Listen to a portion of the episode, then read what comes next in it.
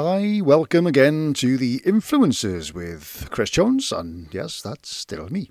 So, last month's podcast was with a fabulous influencer in the LGBTQ plus community, and thank you, oh, real thank you for all the amazing positivity and the feedback about the, the, the brave and the honest interview with Rob or Dr. Bev.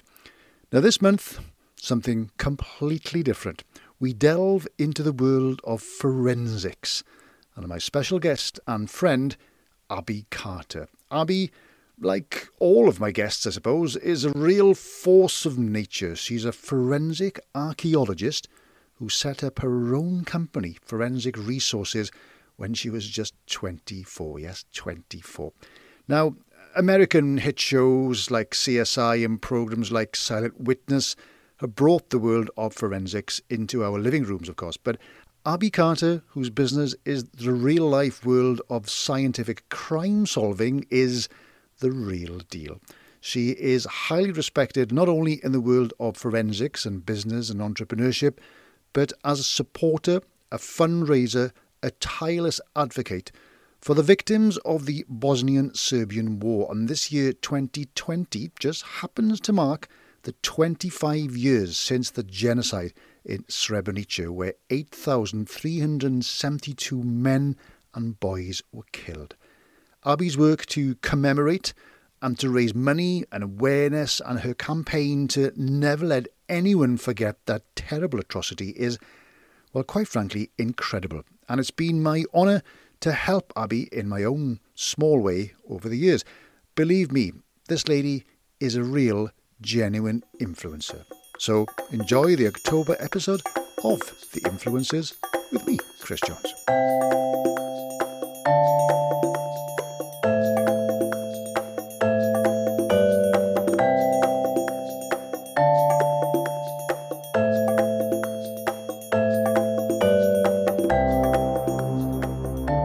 Hello.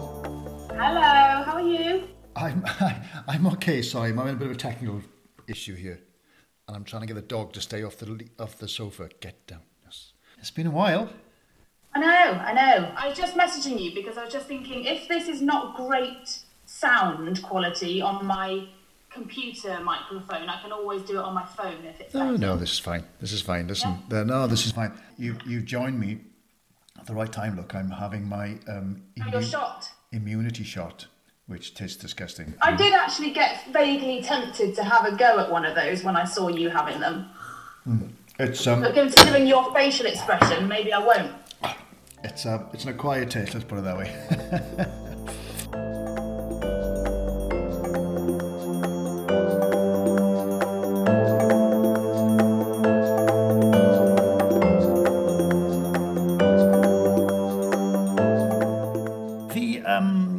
podcast, Abi, is called The Influencers.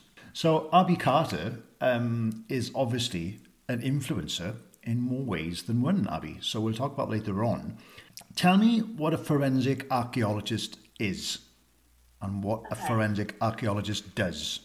Okay, so we basically use the technique, the techniques of an archaeologist, so the, the excavation techniques, um, but we apply it to a legal forensic situation. So we basically excavate homicides and genocides using archaeological techniques of excavation and all the post-excavation techniques that we would use just as any normal archaeologist would do. So it's the intricate excavation of a body, be it a single body or a uh, multiple bodies if it's a genocide, Right. and the artifacts that you would have in a normal archaeological dig would be evidence in our digs. So we, we just do it, we use exactly the sa- same techniques, we just apply it to a murder scene or a genocide scene. It, it's, it's what I call a proper job, Abi. This is a proper job, isn't it? Well, it is. Um, I mean, thankfully in the UK, we don't have multiple or, or that many single buried murder, murders anyway. So actually, this sort of role is very much an international job if you were to be practicing it because it's the search, locating, and excavating of homicides and genocide. it is it is not a job that you can do um, frequently in the UK, which is good in terms of our criminal justice and our, yeah. And our... well, we'll talk later about, about the sort of the, the the difference, if you like, between the states and the UK. But was this something you always wanted to do? Tell me about the young Abi. yeah, it was. It was. Well, I always wanted to do criminology of some sort or be working in the criminal justice system. And I wasn't particularly academic at school in terms of theory. I didn't enjoy the theory side of things. I much preferred the practical side of science or whatever it was I was studying. So I knew that I wanted to go into some form of criminal investigation, but I didn't want to be doing textbook work. I didn't want to be in a in an office, and, and I wanted to be doing something physical. So I opted to do a degree in scientific archaeology trying to focus as much as I could on the science rather than the history side of things. So don't, for God's sake, ask me anything about Bronze Age or Iron Age. Um, and um, and then I did my masters in forensic archaeology, specifically looking at the the forensic side of it. Let's go back then again. This is um, on no account saying anything about any anything about the education, but you actually went to boarding school in where? Uh, in Northamptonshire at Oundle. Was that a good thing for a young Abi Carter to be doing, going to boarding school? Is that something you, you, you, you glad you did? Yeah, absolutely. And my parents uh, lived abroad. My father lived in the Middle East for his work, and um, my brothers were both at the same boarding school as well. I am a home girl, so I, I struggled with it a little bit in terms of missing my parents a lot. But when I, because I'm the youngest, it meant that when I went to boarding school, it meant that my mum could move out to the Middle East with my dad so that they were happier together because my mum was living in the UK until I was old enough to go to a boarding school, or, or if I chose not to, you know, they would have had to have dealt with that later on. But that was the plan. And so, um, yeah, I had my brothers there. I loved it once I was there. I struggled with it at the beginning and then, you know, at the beginning of a term, but I absolutely loved it when I was there. And I think those are my my best years actually. And so, would you say um, that kind of education and upbringing has stood you in good stead because you're obviously, you know, by now uh, uh, a strong, independent woman, and I've heard the story about when you were 11 or 12, you went on the plane by yourself. Was it for the first time ever to meet to um, see your parents in the Middle East? I don't know if it was just necessarily the education. I think it was the people in that education and the people that raised me. So I personally think I'm the person that I am because of my parents, and I happen to have a couple of really strong mentors at school. So my housemaster was really, really important in my upbringing. But I think if I'd met him in any school, he would have been that wonderful person. He just it just so happened that I happened to warm to those sort of people that really supported me. I don't think that that needed to be in a a private boarding school education. Don't get me wrong, there were a lot of benefits and I benefited hugely from it. But I don't think that I'm the person I am solely based on that education. It's the people that I met and the people that I warmed to and I took guidance from. So, forensic archaeology came about when you went to see an exhibition, is that right? Tell us about that. Some exhibition, was that in Cardiff? Um, which exhibition? a, a, facial reconstruction exhibition at a museum that led to the Masters in Forensic Archaeology. I'm reading this, Abi, from, from somewhere I found on Google. Oh, right, okay. Uh, yes, so um, it was a an exhibition by Richard Neave, who's, well, the famous and long-standing expert in facial reconstruction. And it was looking at Alexander the Great, that's what it was. It was oh. Alexander the Great's um, skeleton and skull and he wanted to do a facial reconstruction on that using all the plasticine and the clay to reconstruct his face because he also had a lot of pathology on his skull so they wanted to see the scars etc and he recreated his face from um, using all the muscle ligaments and things like that all the different measurements. And that's where i really I, well, you literally see a dead person come back to life and i found that absolutely fascinating. And that's what i, I sort of wanted to working, not in facial reconstruction. I just wanted to work with the deceased and and somehow not bring them back to life. I realise that's not possible, but in some way help the people that were left behind, the loved ones left behind, to bring them some solace or bring them some sort of comfort. And whilst Richard Neave did that with facial reconstruction, um, albeit in a scientific way, I wanted to work in human rights based on having seen that, and that's where my love for human rights and oh, okay. helping people right. and Yeah, yeah. And obviously that that's a big part of this podcast because obviously you know for, in in my book that's that's why you're influencing at the moment, obviously. But you you start you then began a company uh, at 24. I mean, goodness sake, how many how many I mean how many young people at 24 started their own company? Yeah, I um I finished my masters. So I came back to Cardiff. I worked at the university a little bit, doing some research for them in their phone labs and the osteoarchaeology lab. And um, I was looking for jobs and I found a job, but I knew it wasn't really what I wanted to be doing. But I took the job because I knew I needed to get a little bit further along in forensics. And then lots of things sort of happened in that year. I didn't plan to set up the company. It was a little bit of a push from the company in a way because um, I needed to leave that company and it wasn't looking great. And um, my uh, there were two directors of the company. One was a science director and one was a business director. And I'd been really nurtured by the business director to try and come out of the lab and work in the business side of it. And I said, oh, I don't want to do that. I'm not a businesswoman. I'm a, I'm a scientist. I'm a lab person. I'm, I'm more happy in a lab. And he said, no, no, I can really see that you can help us in the office. And I need you to help do both. I want you to work in both sides. And I wasn't keen on it. Um, but I thought I've got to make a, I've got to make a show of it. If I'm going to be working for this small company, I need to, you know, put my hand where they're telling me I need to put it. So I, I started working in the office and I became absolutely obsessed with the business side of um, the company. Wouldn't let anyone else touch the computers. I knew all my databases. I knew what was going on. And then a few things happened in that year. The company basically wasn't going to be viable, and so um, a lot of people left all at the same time. And my business director said to me, "Look, you've got a few options. You've got four options basically." And I said, "Oh, that's that's a good start. One is that you stay here and you're unhappy." I was like, oh, that's not a great start to that option. Second one is that you retrain in something else. I said, I don't want to do that because I've spent four years getting to where I am now. Uh, he said, you could move away. I said, I don't want to do that either because I don't have a base in the UK. My parents were still abroad and I wanted to stay in Cardiff. And they said, right, okay, the fourth option, you can tell I'm quite pig headed as well. So the fourth option, he said, was um, you set up your own business, you know what you're doing. And I said, well, that's absolutely ridiculous as well. So I was furious at the end oh of this God. conversation. Yeah. I had four options, and all of them I thought were rubbish. so um, I spoke to my parents that evening, and my both of my parents just said, "We've been thinking the same thing for ages. You should be setting up your own company."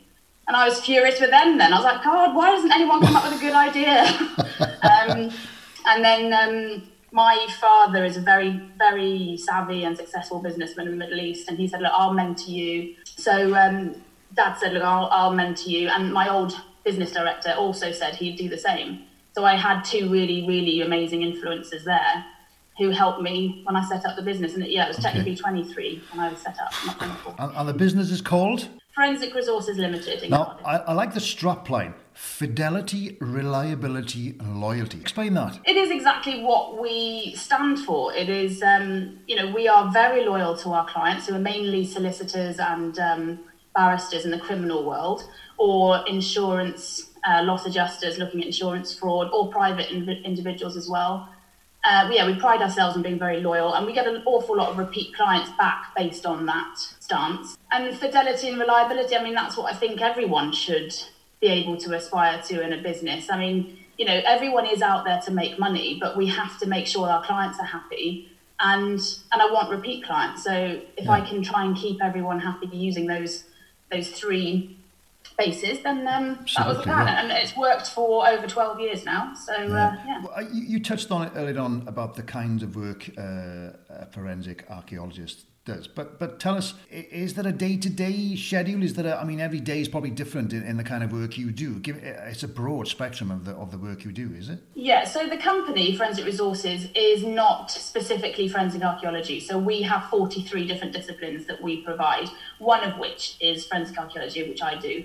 But if I was to be doing forensic archaeology every day, uh, I wouldn't be in the UK, as I mentioned, because we don't have that many buried murders in the UK. So if I was to take, if I was to wanting to be working as a practitioner every day, I would need to be in now. I would say Syria or um, the Middle East, you know, working on mass graves. But I chose to stay in the UK because I wanted to settle a little bit for a while. Because after university, I just needed to have a bit of time in one country and not be traveling around. I didn't really want to start my work in another country again, so I wanted to settle a little bit here. So the 43 disciplines range from your typical criminal things like DNA, fingerprint, computer forensics, etc., uh, all the way through to things like psychiatric assessments for fitness to plead cases or for private individuals coming to us for drink drive cases. So we have lots of different consultants who work on all the different cases. And as I say, if I was to work elsewhere, it would have to be abroad. So I'm just the director of the company. And as and when a case comes in for forensic archaeology, which they do every so often, I'll do a paper based report as opposed to physical, probably. Mm-hmm. Um, that's when I would use the forensic archaeology. And I'm presuming uh, in all of this kind of work, confidentiality is a big part of the business. Yeah, I know you you were you know you you were involved in the Raoul Raoul Moat, is it Raoul Moat killings and kind of. But I, I'm presuming the confidentiality is, is a big part of your work, which is why people come back to you, I suppose. Yeah? That case was actually in the media. We worked on the media case for it. So once it's in the media, you can talk about it. So, yeah, we worked for Sky News on that case to look at the ballistics and the audio of whether or not he shot himself or if it was to do with the taser gun that was used by the police prior to him killing himself. We know that he killed himself, but it was whether or not um, it had anything to do with the taser gun. So that's what we worked on for Sky News.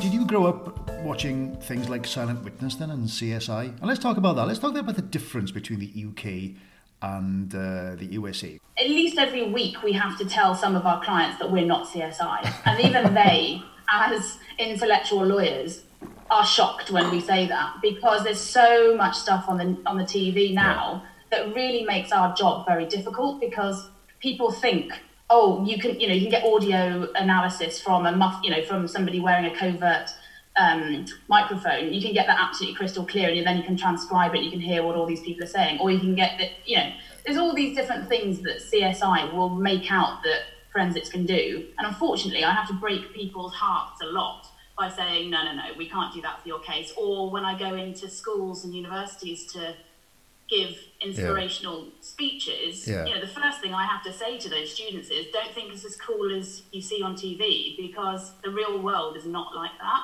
And you can see all of their faces just going, oh. and then you can see them all sort of thinking, right, I must find my UCAS form and change my plans for university because it's not as cool. Um, are there any bits at all that are realistic with regards to CSI, Silent Witness, all these things you see on TV? Um, yeah, I mean, yes, they they have an awful large, awfully large budget for research. So I wouldn't say that necessarily their forensic techniques, etc., have. A, I have no problem with those primarily on in things like Silent Witness, they're very, very good, you know, and, and, and certain programs. But my big issue that I have with it, which really does affect young people nowadays, is that on these programs, Silent Witness included, you'll have one person who seems to be an expert in about 10 different disciplines. You know, they're a pathologist one day, they're a ballistics expert the next day. Oh, and that actually they've got a load of knowledge on toxicology. Oh, actually, yeah, they can do the fingerprints as well. Oh. And I'm sat there pulling my hair out, and I, I scream at the television. I can't watch it with other people because the whole point of an expert is you're an expert in one field, one, thing, one yeah. field only. Um, and so that I think is a really bad um, image to portray to young people because they are influenced by those programs, and that's why we have a huge influx of people wanting to be forensic scientists. But, you know, a forensic scientist, the terminology for that assumes also the same sort of career that you are a forensic scientist, which means that you are a, you have a knowledge of lots of different things. But actually, if you're to do a degree in forensic science, which a lot of people do when they see these programs, you'll be a, a jack of all trades, master of none, because you will have learned a little bit about all of those different sure. forensic science disciplines. And what I try and explain to people is to do it the way I did it, which is do a degree in something specialized, i.e., archaeology or biology or chemistry, whatever it is, and then you apply it to forensics later on down the line. I've been called that several times, Abi, jack of all trades, master of none, believe you me. Um, I mean, so in, in which case, you are influencing uh, young people with regards to, to, to that kind of thing, to that kind of world. Hopefully, they, they would want to go into that kind of world. It's up to you then, as, as someone who's been in this business, to sort of not prick their bubble, as it were, but but um, just to set them straight.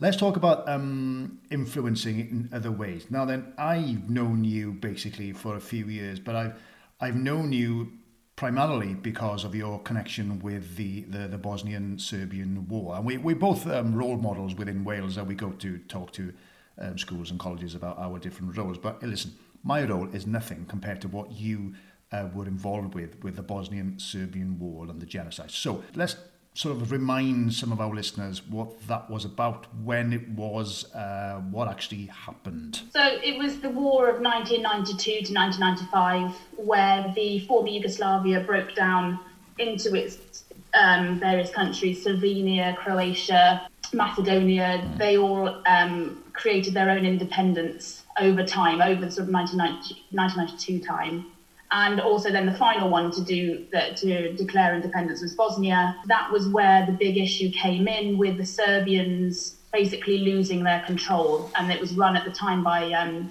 Milosevic, and he wanted to create a greater Serbia and not lose the power that he was losing when former Yugoslavia started to break down. After the this is all after the death of Joseph Tito. So um, he saw this breakdown of the former Yugoslavia. He didn't like the lack of um, power and wanted to create now a greater Serbia. And so the referendum for independence for Bosnia was in March 1992. And in April 1992, um, the siege of Sarajevo began, which was, I think, the longest siege of a, of a or a longest, longest military siege of a city in history. It was just shy of four years. And uh, the plan really was to besiege Sarajevo in the plot really to divert people's and the media's eyes away from the rest of Bosnia. You know, uh, Serbia wanted it to look like a domestic civil war in, Sarajevo. Just one city was under siege, but actually it diverted people away from looking at the rest of Bosnia, where concentration camps were being set up, um, ethnic cleansing across Bosnia to try and get rid of the Bosniak Muslim um, population and keep the Catholic Croats and the um, Christian Serbs, and that was the um, the plan. The concentration camps and rape camps and labour camps were all set up around um, Bosnia. The largest one being Omarska, uh, which you'll have seen the, the Time magazine picture of the man stood in front of uh, the gate. Yeah, I know. Um, yeah. That was in 1992 when that photo was taken. So that was the beginning of the war. And Srebrenica, which is the area that I specialise in, was in 1995, which is the end of the war. So it could have been prevented in 1992 when the world was told all about what was happening. And it was made very apparent that this wasn't a civil war. This was a mass extermination of one religion and ethnicity in, in so, Bosnia. So, so why wasn't it stopped then? What, that is, what are the reasons of people not getting involved? Did people just ignore it with regards to what happened in the Second World War? Surely they could see that this was happening again to a certain extent. So why didn't people get involved? Why was it allowed to carry on for so long? There was a massive international failure from all areas, including UK, were one of the worst actually for politically ignoring what was happening. There were lots of peace talks, there was lots of chats about it, um, but nothing really materialised from it. Uh, same with the US, uh, all over the world. It was an international total failure that did not prevent what was going on in Bosnia. The UN were in Bosnia um, but they were a peacekeeping movement. You know, they weren't allowed to fight off the Serbs. And I'm not the right person, if I'm honest, to discuss that because I get a bit too emotional about it and upset about it. So, and also, I think that if I when I give speeches, um, and recently we've been doing a lot of them online, and you get so when you're doing it online, you get your delegates are far re, you know far more reaching. So we've had people from America, we've had all sorts of different people joining in on some of these. Um, online speeches that we've done, or, or different experts or whoever might be speaking. But I've had a number of people, when they put the questions in the chat bar, loads of people apologizing. And we'll, I'll be talking on behalf of, you know, forensics in Bosnia, but I'll have um, some survivors on the same panel with me. And these people are contacting us to say, I'm sorry that I didn't, as a civilian individual person, do more to help when we saw it all on the news. So, you know, it's, a, it's an international political failure, and also a lot of people find it heart wrenching now to think that they didn't do enough. I mean, there were there were huge um, protests and stuff in London, all sorts, to try and tell the government to help more. But for various reasons that um, I won't go into, there was there was a massive um, mm. Um, failure in uh, Bosnia. And that's why we work so hard to remind people about it now. So it's only 25 years ago on European soil. So, but how did you actually get involved in this whole process then as a forensic archaeologist? How on earth did that happen? So my lecturer at Bournemouth when I was my master's was one of the archaeologists who worked on the mass graves. I think in 1998 he went out there, a couple of years after the war, and he worked for the International Commission of Missing Persons, the ICMP. I'd worked over there for a number of years and then came back to the university to lecture, and that's when I was studying with him. And I think once you've got to a certain part of your degree um, if you've got a certain grade and you're in the top percentile of people, you were allowed to do a, a practical based um, dissertation. And as I said earlier, I'm not a theory person, I wanted to do practical. So um, I went to my tutor, and he was my tutor, and I said, Look, what can I do? And he said, Look, if you're interested, you can work on some of the evidence from this, this uh, genocide called Srebrenica. And there was a number of mass graves. And he had the foresight when he was excavating to look at some of the evidence and think this is this is really important evidence that could be used in the tribunals, you know, for the International Criminal Tribunal for the former Yugoslavia. So he retained evidence, um, not phys- not the actual physical evidence. Obviously, that was um, held um, appropriately. But um, he said you can work on that evidence if you like. And uh, so he, I said, yeah, absolutely, it sounds great. And uh, he provided evidence in the form of Seiko automatic watches. And they were very popular in Bosnia in the 90s because they are similar to a, a kinetic watch in that when you move your wrist or the movement of your body as you're moving uh, keeps the, the watch ticking. And then when you take it off and you leave it uh, to one side, it will take a finite amount of hours to run down and stop ticking. So we could use those on the dead bodies that were they were found on a number of dead bodies in the mass graves. We can use them to find a literal time since death estimation, oh and, and that's what one of our main roles is as a forensic archaeologist is to, uh, as a forensic archaeologist is to find out you know estimate the time since death, and it's very rare that anyone would get the opportunity to have the time, date, and day of death. There was a really critical date in which we really needed to identify whether General Mladic, who was one of the generals under Milosevic, uh, whether he was in the vicinity at the time, because um, that's what we needed to prove. We had the date and the day of when we thought he'd created these mass graves, but we didn't have the evidence to prove it. And that's what we really needed these watches to do. So I um, wrote off to Seiko, and they provided me, I think, about 17 watches they sent me all for free, and they just gave me a huge amount of support. They were brilliant. Wow. Then I went to the Royal Observatory to learn how a watch worked, and you know, and clocks and all sorts of things. Sure. And uh, then I just proceeded to do loads of experiments on different methods of burial or what would make the watch start ticking. And there was a big issue of primary and secondary mass graves because the Serbs started to realise that the international community were onto them and they realized that we were uh, watching them via aerial photography, the Americans were, and they could see these mass graves being dug and bodies being put into them. So um, decided that he would ex- you know, just take in front loader lorries and pull up the dead bodies and discard them then into secondary and tertiary mass graves to try and hide those mm. and to make them look like war graves almost from okay. a civil war. Yeah, yeah. Um, so we've got bodies that are actually, I think one body that we identified was over seven different locations, different parts of the body because it had been moved. And so we needed these watches to also provide evidence of whether or not they would show that a body had been stagnant effectively and sat in a mass grave for X number of um, hours or days, and then had been picked up and moved again elsewhere. That was absolutely fundamental to um, the International Criminal Tribunal. And that's what I worked on. I can see you getting a little bit upset now with regards to talking about this. So, this obviously was a, a, a harrowing experience at the time, and, and I presume still is, yes?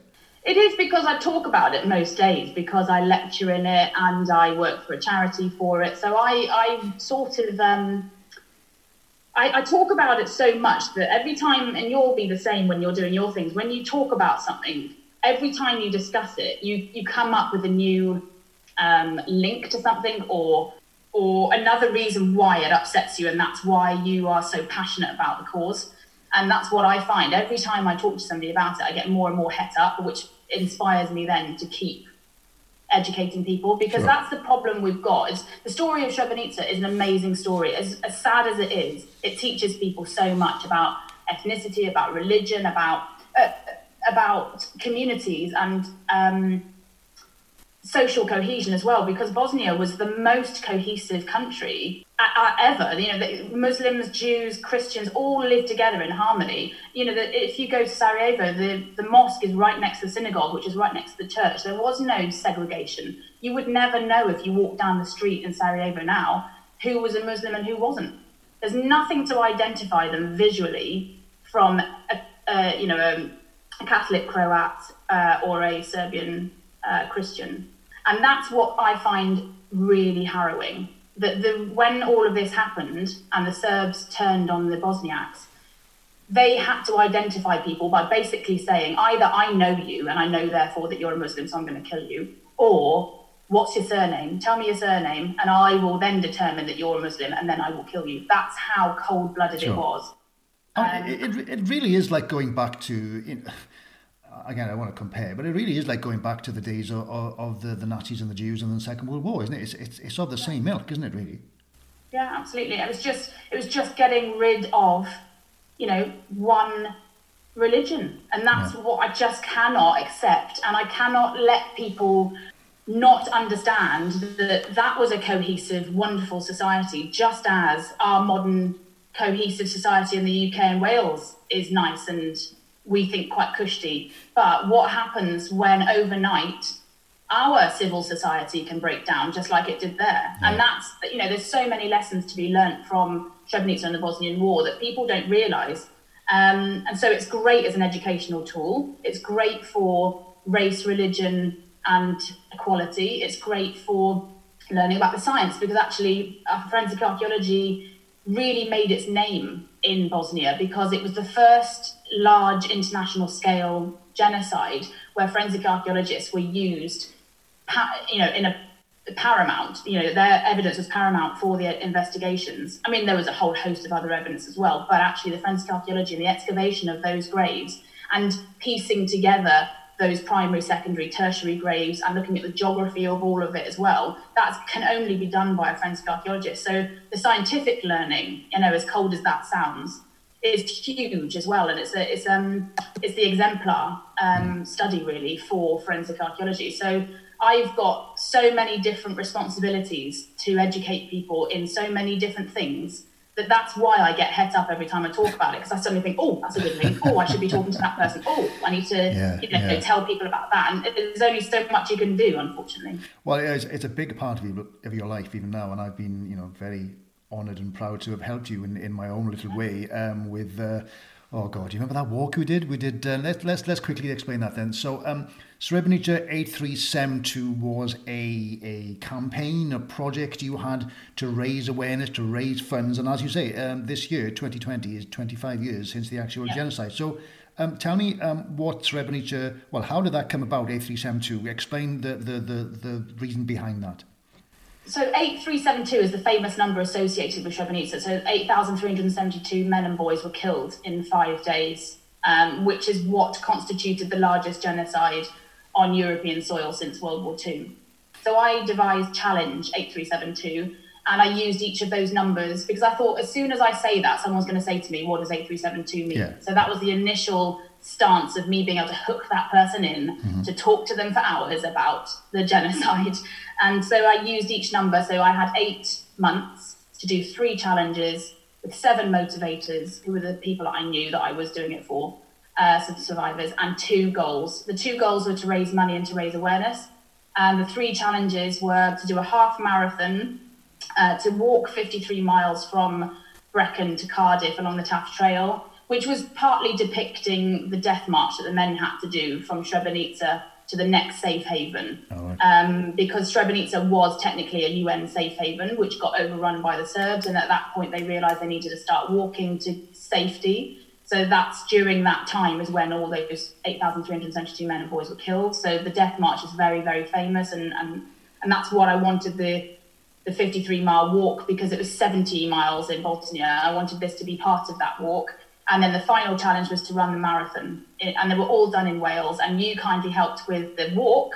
And I think I've still got blisters, if I'm honest. That was absolutely horrendous. So it was, it was a 20, we had 24 hours, didn't we, to yeah. do it? And we did it in 19. We so I, we must have sprinted for some of it.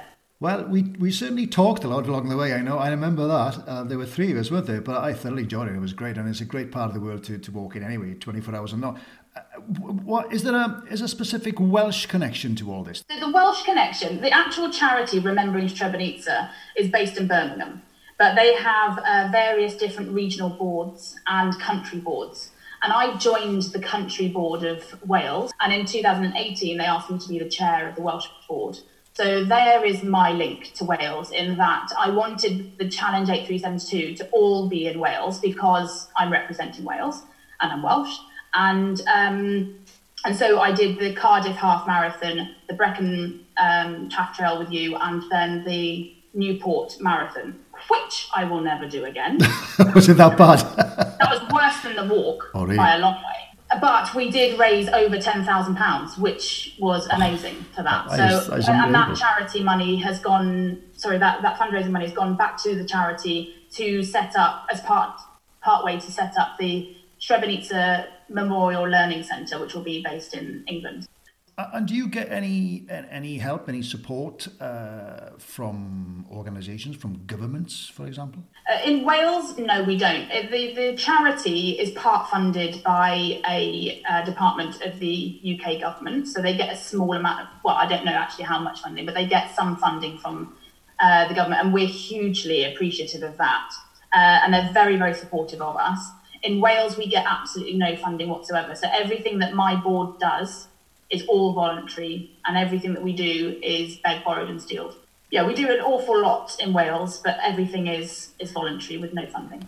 This year, as I said earlier on, is 25 years since the, the genocide, and uh, you had all kinds of plans, didn't you, really, uh, to, to, to mark that anniversary. But because of what's happened with COVID and everything, um, things were sort of shelved a little bit. But you have managed to do something, haven't? Tell us about this um, this video on the choir. I know you're a singer, Abi, and, uh, and I've heard you sing, by the way. Tell us about that. So yeah, yes, you're, you're quite right. We we had a huge event planned in the Senedd with the First Minister speaking, and we had Bosnian survivors coming over, and um, we had it all, all planned. And I've never been as organised. And then when this all happened in March, the Senedd, you know, quite rightly contacted us to say that it's not going to happen. You know, what are our alternatives? I said, well, I didn't really have a backup plan. I had planned for that. um, and one evening I was, uh, the, the, sorry, the Sarajevo National Theatre often send over a couple of musicians from Bosnia to perform at our memorial events. And I know one of them very well, Elvis Solak, who's also a survivor of the, of the siege of Sarajevo. And one evening we were on Zoom, like we are now, and we were having a guitar lesson because he's an ex- exceptional guitarist and I um, was learning the guitar. So we were just pottering around on the guitar and then we were having a drink afterwards, just chatting as friends. And he was talking about a song that he had written years ago for the charity and it's called White Flower. And he said, What do you think? Do you think there'd ever be a time when we could perform for Bosnia and the UK to bring us together. And we've talked about this a number of times over the years about doing a big concert in London as to be a big fundraiser event, and we would do this, that, and the other. And I said, well, I don't know what we can do now with COVID happening, and you know, I don't even know if we'll have our memorial, etc. And he said, and we, we're just sort of pottering about some ideas. And I said, wouldn't it be amazing if we could still do it online though? And, and as you know, with, with COVID, we'd seen the advent of all of these um, videos of people, you know, collages of people singing and whatnot. I said, Do you ever think we could do that? And we both started just sort of hypothetically speaking. And then he said, Look, let me send you White Flower so you can see the music tomorrow. So he sent it to me and I started playing it on the piano and I thought, Oh, yeah, there, this could be uh, something that we could do. So I contacted my choir and uh, Cardiff Ardwyn Singers and, uh, I contacted our director, David Leggett, and I said, What do you think? Is there any chance that we could get our choir and the Sarajevo National Opera to sing remotely, and then we paste it all together. This one song, which is basically the anthem of the of the charity. What do you think? And in the end, he he agreed immediately. He just said yes. I didn't, and I only joined the choir in the January, and I'm asking him to do this in the March. So he hates me now. He agreed to do it. So he arranged that piece for choir and orchestra, and in the end, we had 114 singers and 15 musicians, half from the Sarajevo National Philharmonic and half from um, Wales, um, the musicians. And then our two choirs were from the Sarajevo National Theatre and the Cardiff Ardwyn Singers. And we got everyone to record their individual pieces on video and audio And then we had TV Hayat, which is a very famous TV station in, in Bosnia, do it all for free. They stitched everything together, cool. um, and they did all the audio and the video. And now we have a panoramic uh, HD version yeah. of White Flower sung I, in Bosnian and in English. I, have seen it. It's, it's, an amazing feat in the first place, how the hell it happened. But where where do people see that? Where how can people see that? Then is it on YouTube or something? Or? It's on YouTube. Yeah, if you put in White Flower, if you put White Flower Srebrenica or White Flower Ardwyn, it'll mm. come up pretty okay. quick. Um, or you can go on to our um, Remember Srebrenica Wales Facebook, and it's, it's on there as well, okay. or on the Ardwyn Singers. It, it was amazing because basically I wanted that to be our memorial piece, and it was our showstopper really for Memorial Day because we did everything online, and I just wanted it to be a a song of remembrance from Wales to Bosnia. It was nothing to do with the main charity. They loved it so much that they asked it to be part of their national commemoration. So they actually included it in their one.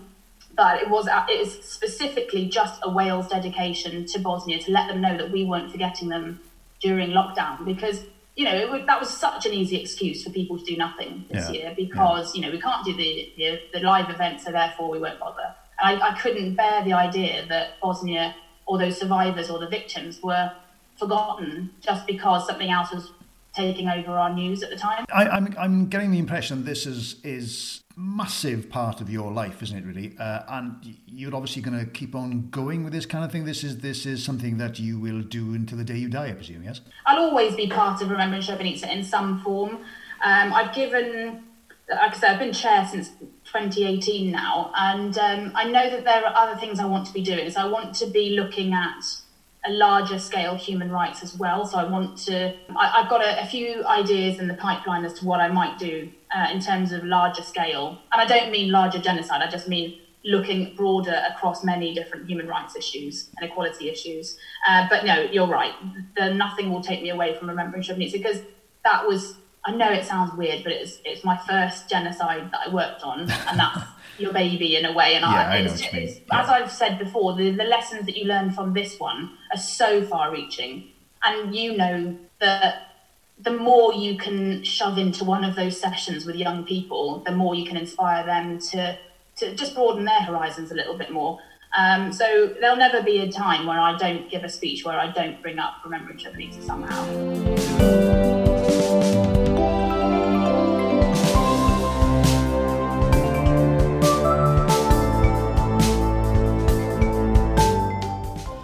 Influencing uh, people of a certain age, young people. But can I ask you, um, do you regard yourself as um, a role model specifically for, for girls, for young women, for um, in your business and in general? I would never call myself a role model or an influencer or anything like that. But if I I get pushed into, I get requested to do certain things, which I'm very proud to do. So doing the role model work, but I wouldn't ever say, or, or now I'm doing mentoring as well, which I love doing but I wouldn't I wouldn't say I, I just specifically look out for young girls in that respect. When I'm teach when I'm doing the lectures or when I'm, I'm doing any events, I probably tell my story a little bit like you just said. So I'm trying to educate people to just think you can do absolutely anything you want to do it, regardless of your sex, age, whatever it is.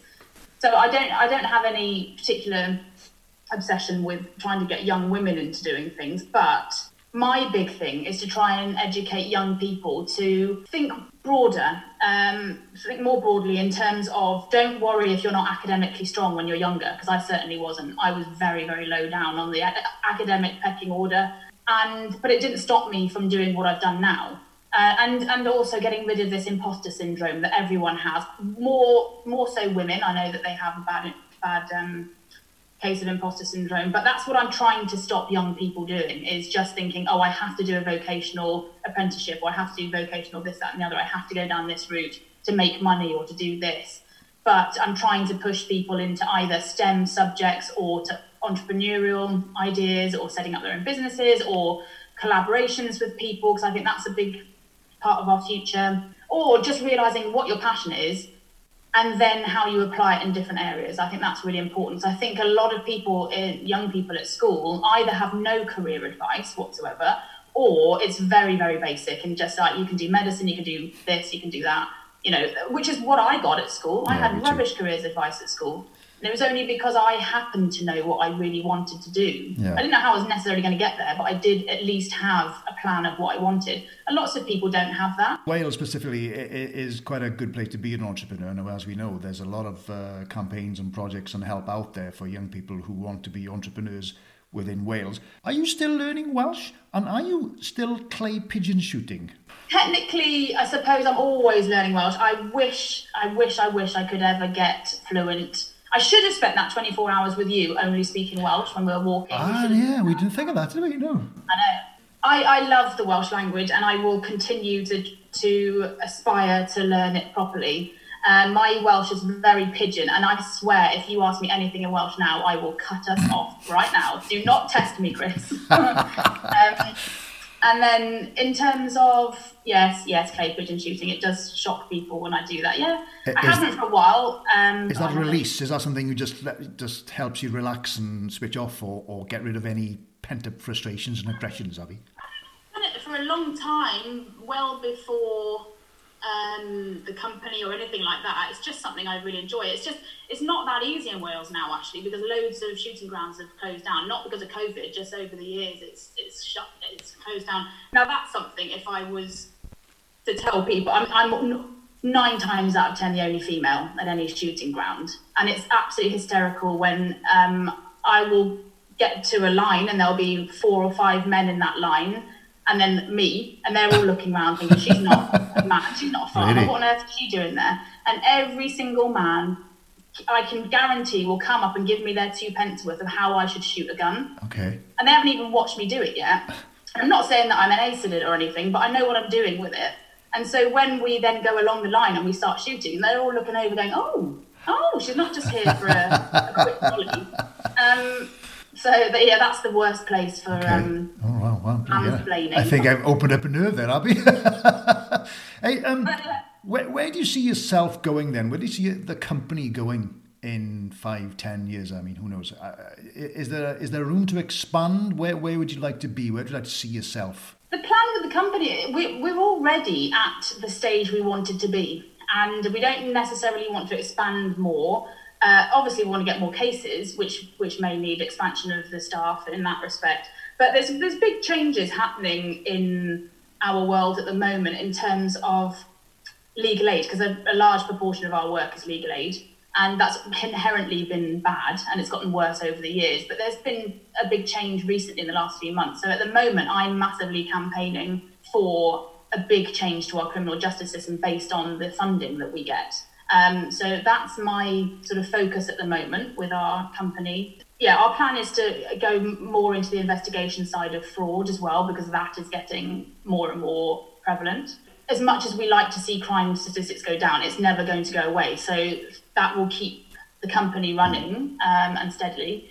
But we want to be moving into the larger uh, insurance fraud cases that we're oh, doing. We already okay. do a large number of them, but I think that will probably be the way that the company goes. Um, and then in terms of myself, it'll be, um, like I said earlier, a bit more on the human rights further afield. Whether that's a public appointment, whether that's sitting on various different boards, etc. I don't know exactly yet. There's a few things in the pipeline, um, but forensics will never go away. Srebrenica, for me, will never go away. No. Um, mentoring, educating. A lot of people say to me, why you know, how do you sleep at night? Uh, not in a critical way, but they say, you know, when you deal with all of this genocide, you deal with crime every day, how can you switch off? And, and I will honestly say, it's working with those young people that you and I work with. You'll know the feeling of coming away from one of those events and you're absolutely buzzing because when you've done a panel event, for instance, and you've got those young people in front of you coming up with these great business plans, or they've conquered their nerves of not wanting to speak in public or not wanting to do a pitch and you said that you're not that important or you, you don't think your role is that important, but you're the one that brings them out of their shell and keeps them feeling happy at those big events. I'm sat normally as a judge or a dragon trying to be the nice dragon at those events. And I, I walk away from those thinking, do you know what? If that's our future, those young people are our future, then we've got a pretty good future ahead of us because the stuff that comes out of those role model events that we do, it's absolutely essential that we nurture those young people because they're the ones that are going to be running our country in years to come. And they're the ones that need to be educated about civil society is breaking down through racism or hatred yeah. and the consequences of hatred, which is why I feel that responsibility to a educate their academic side through role model um, and mentoring, educate their mental side of things, you know, their mental health by encouraging them to be confident and happy to pitch to people or happy to mess up and get things wrong. And then thirdly, educate them on the wider picture of, you know, being good people and being happy and being safe and creating civil and happy society. So I, this is why yeah work constantly because I'm constantly thinking about stuff. And this is why you're on this blinking podcast, Abi Carter, because you are an influencer at the end of the day. Right, diolch yn fawr iawn, Abi Carter. Um, tell us then, uh, how do people get hold of yourself, uh, your company? There's a website, you're on social media, I presume, yes? Yeah, if it's to do with a charity, then, well, the, the website for the, the company is forensicresources.co.uk the charity is um, srebrenica.org.uk. And I know that's not an easy thing to spell, but as soon as you start putting S R E B, yes, it in, comes up. Yeah, come up. Yeah, yeah. And then, yeah, I'm on social media. Uh, the charity is Remember Srebrenica Wales. That's the ha- uh, that's the ta- um, the handle on Twitter, Instagram, and Facebook. And then you can get me on all of those things. Okay, great.